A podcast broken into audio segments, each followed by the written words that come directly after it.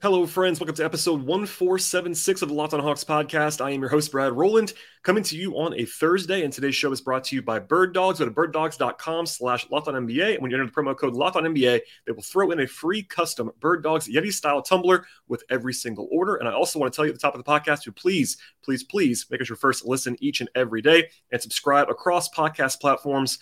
Apple Podcasts, Spotify, YouTube, etc. And today's podcast is sort of a special edition. I am joined by Howard Beck. Howard's covered the NBA for decades at this point. He's the Locked On NBA podcast insider for the playoffs and the offseason, and uh, generally knows a lot of things about the NBA and covers the sport at a very, very high level. We talk about the Hawks and kind of where they stand at this point in time, Quin Snyder, Trae Young, etc. And it's a fun conversation. So, with no further delay, you'll have the intro. I'll be back with myself and Howard Beck. You are Locked On Hawks, your daily Atlanta Hawks podcast, part of the Locked On Podcast Network. Your team every day.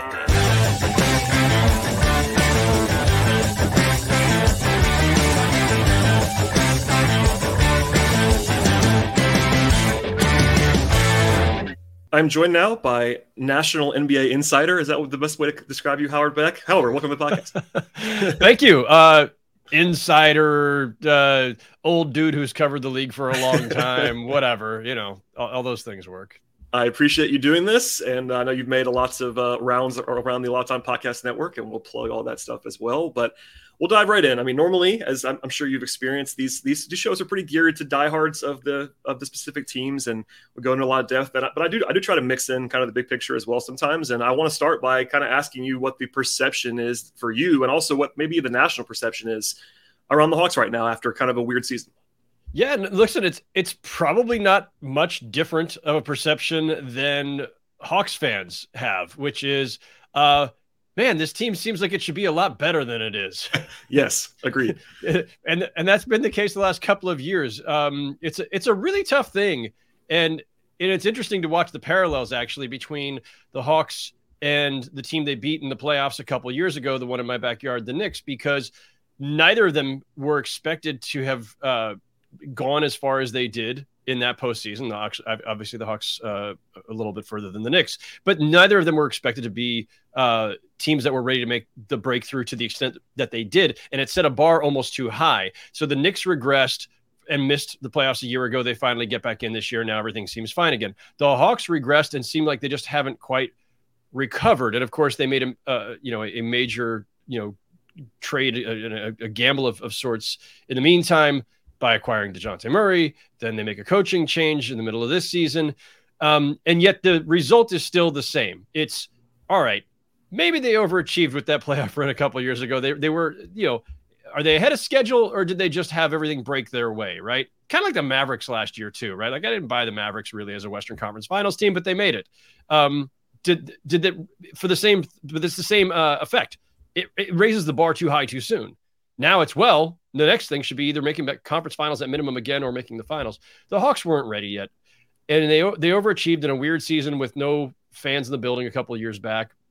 Um, and that said, the talent is there, and every year, every off season, we do the same exercise. You assess all these teams, you look at their talent on paper, and you go, "Yeah, this team looks like it, it should be, uh, you know, wherever top four in, in the East." um, middle of the East somewhere.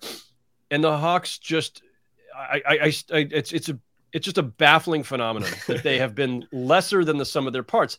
And and if I look at a team that has talent historically in this league, that has the kind of top line talent and depth for that matter, that to me projects as you know, whatever, top five, top six, wherever you want to put them. We don't, we don't even have to say that they're up there with Boston, Milwaukee, Philly, but there's they, they should be somewhere in that mix. Like uh, on paper, are they really that much behind, or should they even be behind, say, the Cavs and Knicks, who were the, the fourth and fifth seeds? If if that's the case, if our perception of their talent does not match up with the results, then either we've overestimated the talent. I don't think that's the case, or there's something else wrong. um, and and often that is like if you're not better than sum of your parts the almost by definition there's a chemistry issue the, the parts just don't fit and so the onus for the front office um, and and it's you know look it's an it's an evolving and now younger front office and it's a, a new head coach with a lot of juice um, that brain trust now has to to kind of sort that out. All right, they probably feel the same thing. When we look at this this roster, we think it should be better than a 500 team in a, in a first or in a um, you know either a, either a play-in team or a first round playoff out. We should we think we should be better than this. Um, so what do we got to sort out? So that to me is is the agenda for the summer for the Hawks. Uh, you asked about overall impressions. I mean, that's that's the the top line. You know, the rest of it, I think, is just kind of. I think the league in general has had an eye on the Hawks because there's the perpetual, perennial John Collins trade discussions, and people are, are, kind of waiting for that shoe to drop. There's the curiosity about whether they are truly sold on Trae Young long term. That conversation, depending on who you're talking to, might feel a little premature, or just kind of a put a pin in it, and we're going to keep an eye on it. Um, and I think there's a lot of curiosity about what this Hawks team looks like, not just in terms of personnel, but what a full training camp with Quin Snyder and time for him to implement all his stuff looks like. So that's that. Those are the broad strokes for me. Yeah, there's a lot to hit on, but um, before we get into some future, because lots of future stuff, of course, there's been a talking point I think locally, and I've made it probably too about you know how they played in the in the postseason. It's a small sample size, but I mean, w- what do you think about you know the concept of basically having kind of a proof of concept with how they played against you know Miami in a one game sample size that they won, but also against Boston, like kind of pushing them, and maybe some of that was Boston. But uh, what do you make of that? As kind of like okay, maybe this is what this actually should look like a little bit more. Yeah, and then you know, look, they were never I, I admire the feistiness yeah. in the Boston series. It's not like they were really in the Boston series, right? Like there were moments there, you know, we're all looking at it through the prism of the Celtics because the Celtics had the most talent, not just in that series, but the most talent of any playoff team this season, I think. And so it was more about like, what are the Celtics doing? And we're seeing it again and again, right? We just yes. literally saw it again last night. Um, they they just there's one of these teams, and I and I've seen them in the past, and and I I I, I cut my teeth as an NBA beat writer on a team like this, a team that um, didn't know how to handle prosperity. That was the Shaq and Kobe Lakers, where they were constantly, except for one postseason where they just mowed everybody, but they were constantly screwing around and losing games they shouldn't lose against teams that they had much better talent than. And the Celtics feel that way. And so I, I want to give the, the Hawks credit for finding a little bit more of an identity, perhaps, um, finding a little bit more fight. Uh, you know, starting to to show some signs of what they what they could be by winning that play-in game by pushing the Celtics to six games. But I, I still feel at my at my gut that that was more about the Celtics, a much more talented and and potent team, just not knowing how to handle prosperity, and they keep doing this. Um, that said, I, you know, I was, I was I was rereading some of the coverage right in the wake of the Hawks losing to the Celtics, and I think you know what really stands out is that you know, you and I could talk about, hey, proof of concept, or is this something to build off of? And it will matter not at all if the Hawks themselves don't believe it. And I think what struck me was just the way that they themselves did look at it. It's not just some some you know media cliche that we could superimpose, but they themselves felt like, you know what, we're starting something starting to to come into focus here. And including Trae Young's comments about Quin Snyder and, and how um, enthusiastically he seemed to express his belief in Quin in a way that mm, maybe we didn't hear Trae talk about his first two NBA coaches. Yep. Um, that that might matter a bit. Um, and you know, I, I don't. By the way, to me, that's a reflection on Trae and not those coaches. Like Nate McMillan's a great coach, and I think uh, Lloyd Pierce, while it was his first NBA head coaching job, Lloyd's got a very bright future ahead of him in this league, and obviously is, is still an assistant coach in this league. So I don't think it was a reflection on them as much as Trae needing to. And this is not unique to him. A lot of young players, especially a lot of young players who are offensive superstars, especially guys with the ball in their hands and have a lot of responsibility that goes with that. It takes a while for them to figure certain things out, and it takes a while for them to find a coach or or to to maybe to just mature or evolve to the point where they accept coaching in a way that maybe they're not ready to when they're a 19 year old rookie or a 20 year old rookie. Um, but I thought that coming out of, of, of, that first round loss to the Celtics and having shown some fight and pushing the Celtics to six games, whether that's the Celtics messing up or whether it's the Hawks pushing them, whether it's a combination of the two. If the Hawks come out of that feeling like we are starting to figure something out here, it's hard to say that momentum carries from April to October, but I, I think there's there's probably something to that. There are some foundational blocks there.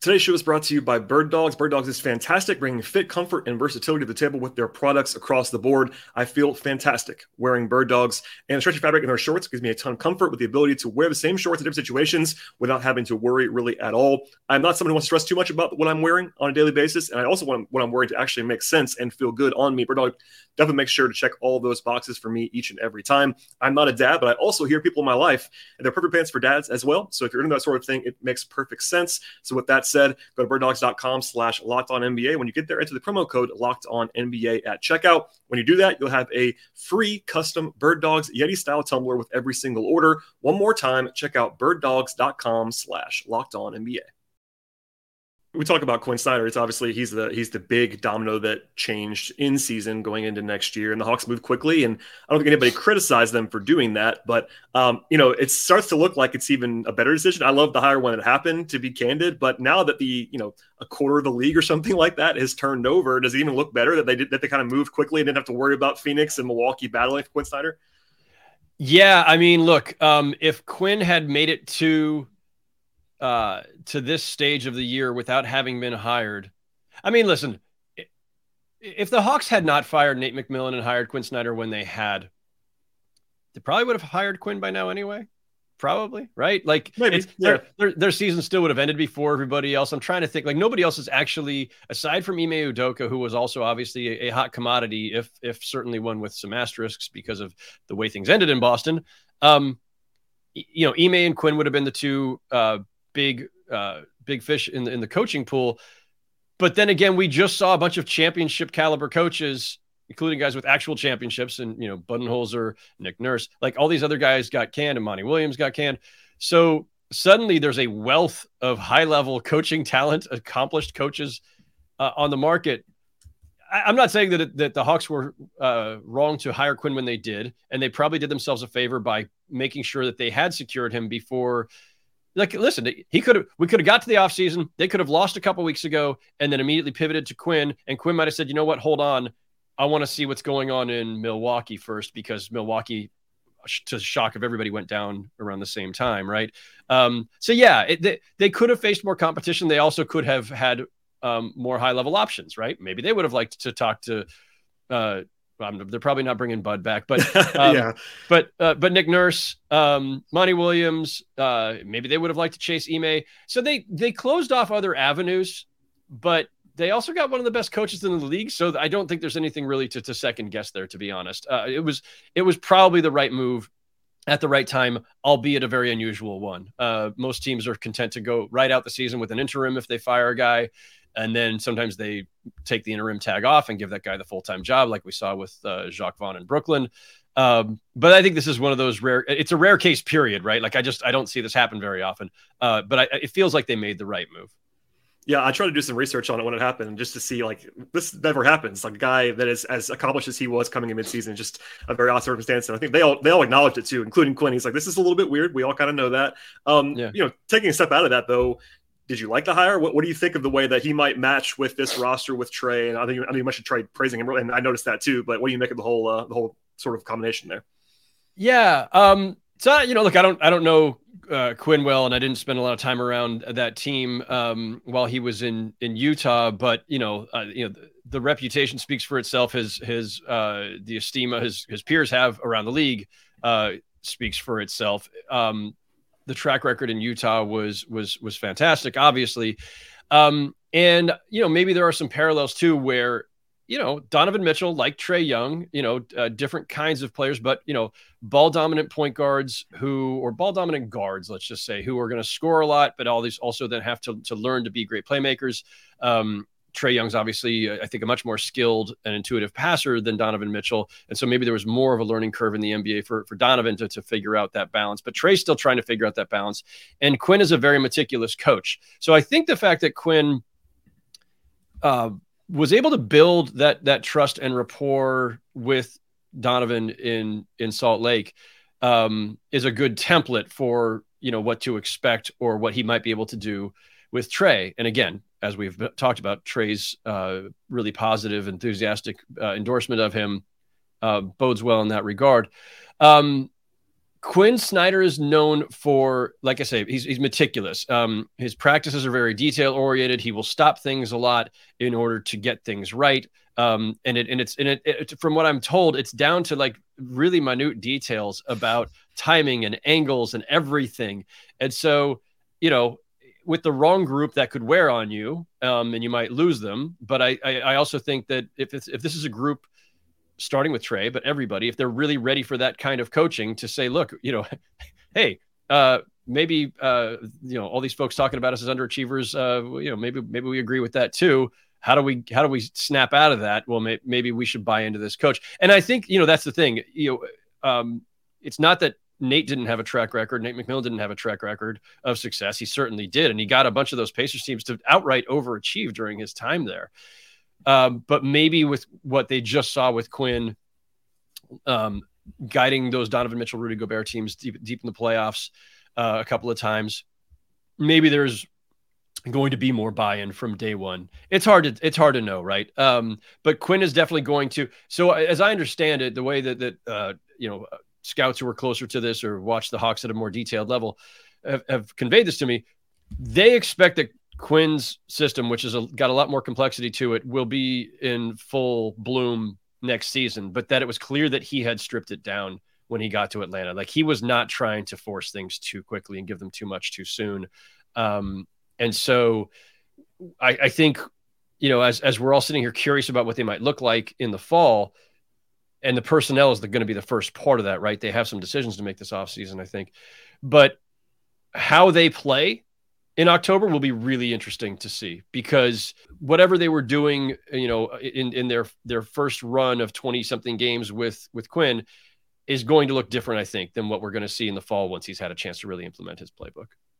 Yeah, I mean, to back you up, I think that guys were pretty um, effusive in kind of noticing that he was putting certain things in. And I think DeJounte and Trae in particular were, even with the media saying like they were impressed by like the way that he came in immediately and was pointing out stuff that they had never really heard before. Not in a bad mm. way, but just kind of he was very observant and kind of that, that, that speaks to that. I do want to ask about the other kind of maybe role for Quin Snyder, and that is, you know, there's been a little bit of rumbling that he um, is going to probably have some personnel juice in a way that you know Nate and Lloyd did not have, but he doesn't have a title. That was uh, notable when he was hired. Um, but you have this first time front office with Landry Fields and Kyle Korver. And of course, Kyle played for Quin in Atlanta. How do you, at least from what you can hear or glean, does Quin is what kind of voice is he going to have in that front office? Because it's kind of an interesting setup where he's he's the big fish, so to speak, but not necessarily in the in the in the traditional title of GM or whatever. But obviously, he's going to be in the room. So what do you what do you think of that setup? Yeah, I know they're very sensitive to this. There, um, there's uh-huh. been some, some, some, some very there's been some i think very good aggressive and by all by all accounts accurate reporting about you know the, the, kind of muddled power structure there. And you know that aspects of that may have led to travis schlenk being pushed out in the first place right? So they need to sort that out. Um, whether it's you know uh, the owner the owner's son you know landry fields kyle korver Quin snyder any other voices that are still floating around. Um, they do need to figure that out. Uh, there's it's it's funny. So the the positive version, the constructive version of the too many voices would be the hey, remember when Jerry West was with the Warriors early on in their you know in the We Believe or not the We Believe excuse me the Strength in Numbers years, mixing up my warrior my Warrior slogan era uh, associations. Um, there was this idea of like have a lot of people at the table who are all smart people, and then Bob Myers can take it all in, filter it, and and and you know he's still the ultimate decision maker, but you've got some other potent, creative, respected voices in the room with a lot of experience. And so the the positive version of that is where you just get a lot of people in there and you, you battle this stuff around. Everybody's got a voice. Coaching staffs will sometimes work this way too. It's not some top down thing. And that could be, there's a really constructive version of that. Then there's the dysfunctional version of that. And I've seen that over the years in, in the league as well, where there's either just not a, a clear decision maker or the person who's making, or the, the or the guy who has the, the highest title it doesn't have the personality or is, is kind of a, a weaker leader. Um, or you've got people who are gunning for that job. um, it, like it, and I'm not suggesting any of those things are true with the Hawks, but I will say that the perception of them for the last year or so has been that it has been more of the muddled version leaning toward dysfunction than mm-hmm. it has been the, Hey, we've just got, you know, uh, you know, the team of rivals or something. Um, and so that you know, Landry is is young. Um, Landry's young enough that I remember covering him uh, when he was with the Knicks, and, he, yeah. and Jer- Jeremy Lin was sleeping on his couch. Um, or maybe that's just a reflection of how old I am, but or how quickly time flies. Um, so this is Landry's first ch- chance to to be you know in that seat. Um, and you know between him and Korver, I think I think Quin Snyder, by definition, just by the experience he has, uh, by the I think I think he had a pretty strong voice in Utah as well. Um, yeah, he doesn't need the, a title. It, I don't think that part of it matters. I think, and you know, look, I don't know what conversations were on his way in. I would imagine that he probably asked for, if if not by definition or in contract, but he I, I, would imagine he had some some requests about listen i'm going to want to have a, a, serious voice in, in, personnel i'd be shocked if he didn't mm-hmm. um, and especially with a younger front office they should be leaning on him some. And they should ultimately make the decisions. And you do need uh, a, a, a hierarchy that that makes sense and that's consistent. But yeah i would expect quin snyder's going to have some some serious say in personnel. And and maybe on day one it won't be it's more going to be more just the what what every coach does which is evaluate what they've got having been in the locker room and having been through practices and everything. And you go back to the front office in the offseason and you say listen here's why i think these guys fit and these guys don't or here's why we need a slight upgrade here whatever the impressions that you're getting at the coaching level are going to be a little different you're going to convey all that to your front office the difference is in some places you then c- can tell the front office this guy's going. Not not I think he has to go. Not my opinion is he doesn't fit. It's just we're moving on. Mm-hmm. I, because as you note, Quin did not uh, was not given um, another title that, that that tied him to the front office. Also, maybe it's not at that level, but I, again, I'd be shocked if he didn't have an understanding on his way in with them that you know I'm I'm going to need to be able to to um, you know push a few buttons here.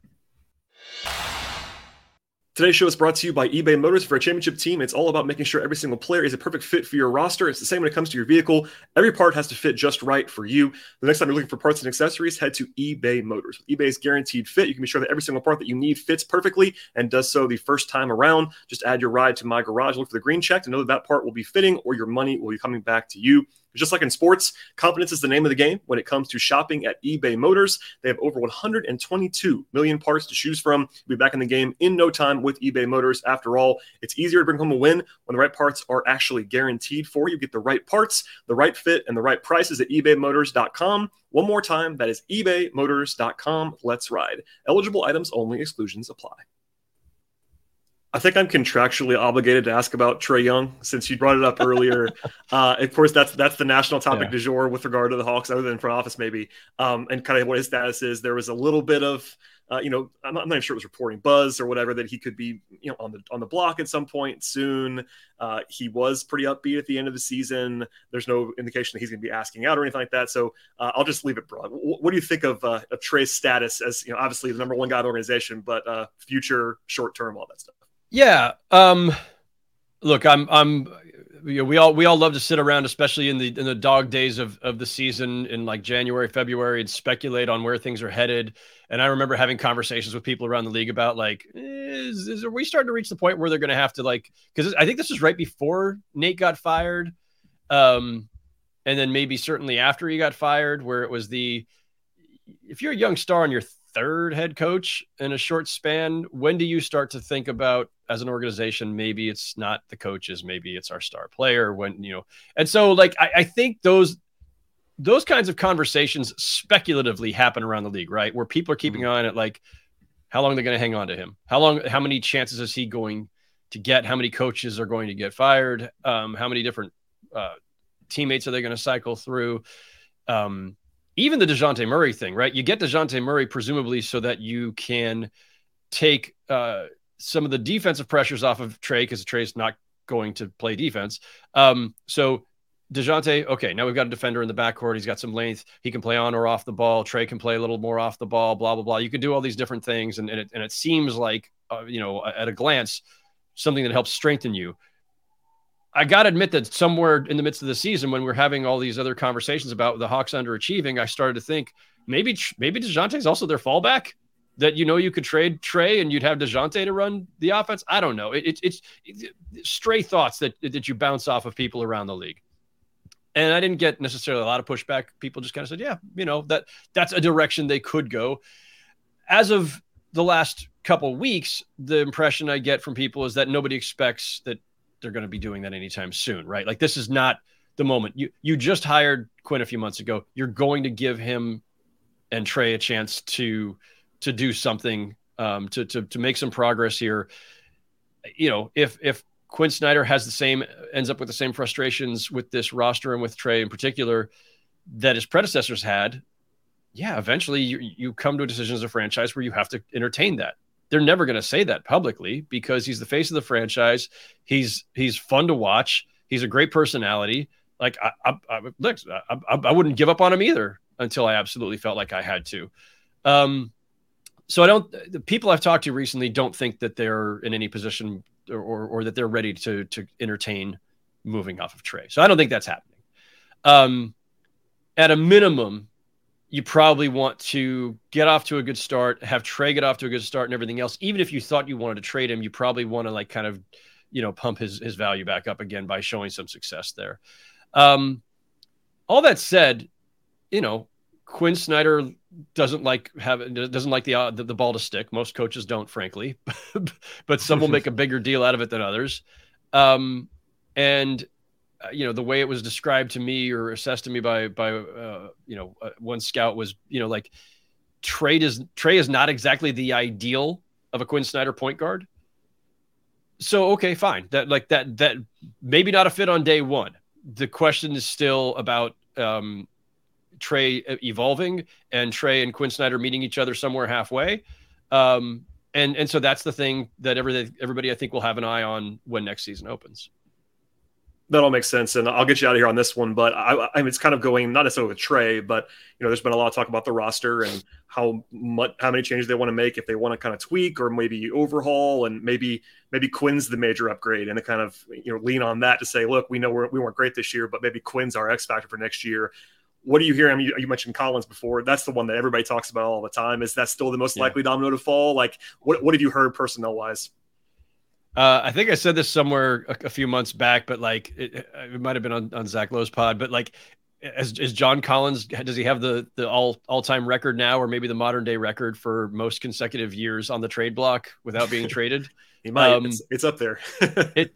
I, I don't even know who the challenger would be to that, um, but it, it feels like it um, which is separate from the uh, will the the Wizards ever trade Bradley Beal or will the the Blazers ever trade uh, trade Dame Lillard? Like that, that's that's a different category. The the question of moving off of star player who uh, no longer has you know doesn't have enough juice around him, blah blah blah, doesn't have enough talent around him.